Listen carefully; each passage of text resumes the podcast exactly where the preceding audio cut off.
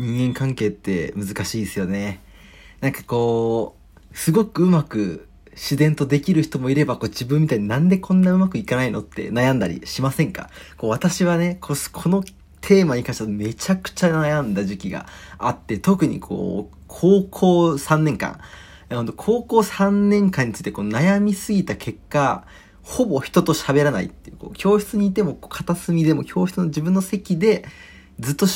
ご飯を食べるとかね。あの、ほんと一人でいるっていう活動をね、するぐらい、もうほんと人と話すの怖いなっていう時期があるぐらいこそと悩んだテーマでして、でしかもこれってね、やっぱこういろんな人が悩むテーマだから、いろんな本とかね、こういろんな記事があるわけですよ。人間関係の本、え話し方の本、雑談力の本、で、コミュニケーションの本とかもいろんな本があって、いろんなこと書いてあるんですけど、で、いろいろ私も読んだことあるわけですよ。今でもこう、YouTube とかでね、なんか本の紹介とかでそういう本の紹介とかがあるとこう聞いたり見たりするんですけど、やっぱいろんな本がいろんなことを言ってるわけですよ。例えばね、こう常に笑顔でいなさいとかね、もう常にニコニコしてることが大事だとか、相手を否定しちゃいけないんだよとか、イエスの精神、イエスアンドの精神だとか、とかね、あとは喋っちゃいけない。うん、聞き手に回らなきゃダメなんだよと。あなたが喋るなんていらない。聞き手に回りなさい。とか、こういろんなね、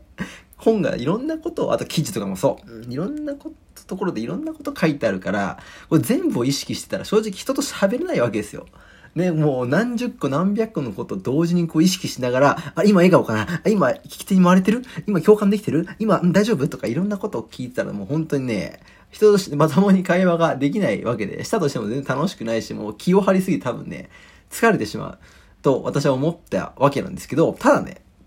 今回のテーマである、こう少しだけこのね、コミュニケーションとか人間関係を楽にする、この気づきの考え方を持ったおかげで、それからはね、なんかあんまり人間関係、なんだろう、気づかぬうちになんか不快にさせてたとか、なんかぶち壊しちゃったとか、そういうこともないし、逆にこう、まあ、気づかぬ、まあなんだろう、知らぬ間にね、あ、仲良くなれてたな、みたいなことがすごく増えて、で、それによって人間関係すごくね、楽になったし、コミュニケーションもすごい楽しむことができるようになったんですね。なんで今回はそんな話をできたらいいなと思っています。よければね、お付き合いください。それでは僕らのピース探し、スタートというわけで、さあ、早速今回も始まりました。僕らのピース探し、私、そのピーと申します。えよろしくお願いします。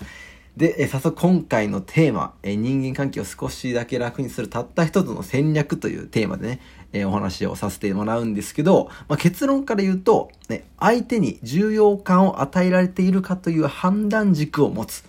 つまり相手に重要感、あなたは私にとって大切な人なんですよっていうことを伝えれるような行動ができているかという判断軸だけを持つっていうことが、私たちがするべき、えー、たった一つの戦略、持つべき戦略なんじゃないかなというふうに、私はこれ結論だなと正直思っております。で、この、まあ、考え方っていうのは、私の人生を変えてくれたバイブルであるデール・カーネギーの人を動かすっていう本から、まあ、を参考にしていて、まあ、この重要感を与えるっていうのが、この本の一つのね、一項目ではあるんですけど、私はこれが、ま戦略として全てなんじゃないかなと思っている次第であります。もう本当この本に出会ったのはですね、大学の1年の終わりなんですけど、もう本当この本に出会ってよかったと。もう高校の前に出会いたかったなというふうにすごくね、思っている本で、えー、すごい感謝してるわけなんですが、まあ、まあ、えー、一つね、ここ置いておいて、え早速冒頭で出した、え否定しないとかね、笑顔で言うとか、イエスの精神とか、共感するとか、聞き手に回るとかっていうのは、これ全部、先ほど言った戦略の、え相手に重要感を与えれてるか、大切だよって伝えられてるかっていう戦略を実施するための具体的な戦術、え、手段でしかないと私は思っているんですよね。で、ここでちょっと戦略と戦術についてちょっと軽くね、補足を入れたいんですけども、こちら別の本で USJ を劇的に変えたたった一つの考え方っていう本があって、ここにすごい戦略と戦術については、わかりやすく区別が書いて説明がされてるんですけども、まあ、戦略っていうのは、え目的、え今回で言ったら、えこの人と仲良くなりたいとか、いい関係を築きたいっていう目的を達成するための資源分配の選択であると。ね、資源分配って何でって話なんですけど、まあ、今回で言うと、まあ、自分の、え、会話中とか、え、コミュニケーション中の注意力かなと私は思っています。なので、意識することがね、さっきみたいに多すぎると、もうどうしようもないんだけど、えー、この一つの戦略ね、今回で言うと、相手に重要感を与えれてるかっていうとこだけに注力を集中するっていうのがま戦略だと私は思っていてで戦術っていうのはそれを実行するための具体的なプランだと。さあこのプラン戦術っていうのがさっきから言ってる否定しないとか笑顔でいるとかね聞き手に回るとか共感するとかそういうこと。そういう分け方なんじゃないかだ要は私たちがまず意識するべきはその個別のねアクション、えー、笑顔とか否定しないとか肯定するとかそういうのじゃなくて、この人にとって、この人に私が、この人、あなたは私にとって大切な人なんだっていうのを伝えるためには、何をすればいいんだろう、今それをできてるのかっていうことだけ考えれば、おのずと、その笑顔とかね、その共感するとか、聞き手に回るっていうのは、自然とできるわけですよ。その上の階層である戦略に意識を向けることができていれば、というふうに私は思っているわけなんですね。で、これ例えばなんですけど、なんだろう。まあ、例えば友達、あなたのね、仲いい人とか、仲良くなりたい人が、仕事ですごい頑張って、ね、挑戦したんだけど、ちょっとうまくいかなくて失敗しちゃったんだっていう話を、まあ、してくれたと。これはすごくね、まあ、仲良くなるいいチャンスでもあるし、まあ、すごい仲いい人であれば、まあ、さらにね、いい関係を、関係を深めるチャンスでもあるわけなんですけども、こういう時に、さっきみたいなこの戦術、具体的な手段ベースで頭に考えてると、まず笑顔でいなきゃ、まずニコニコニコニコニコニコとかしてたら、いや、こいつ自分がね、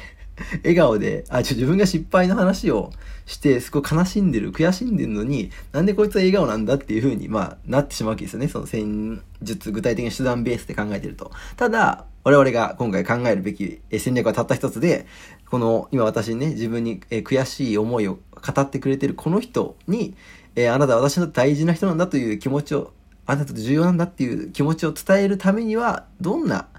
えー、作法、なんだ、お作法というか、所作をすればいいか、言動すればいいかっていうのを考えれば、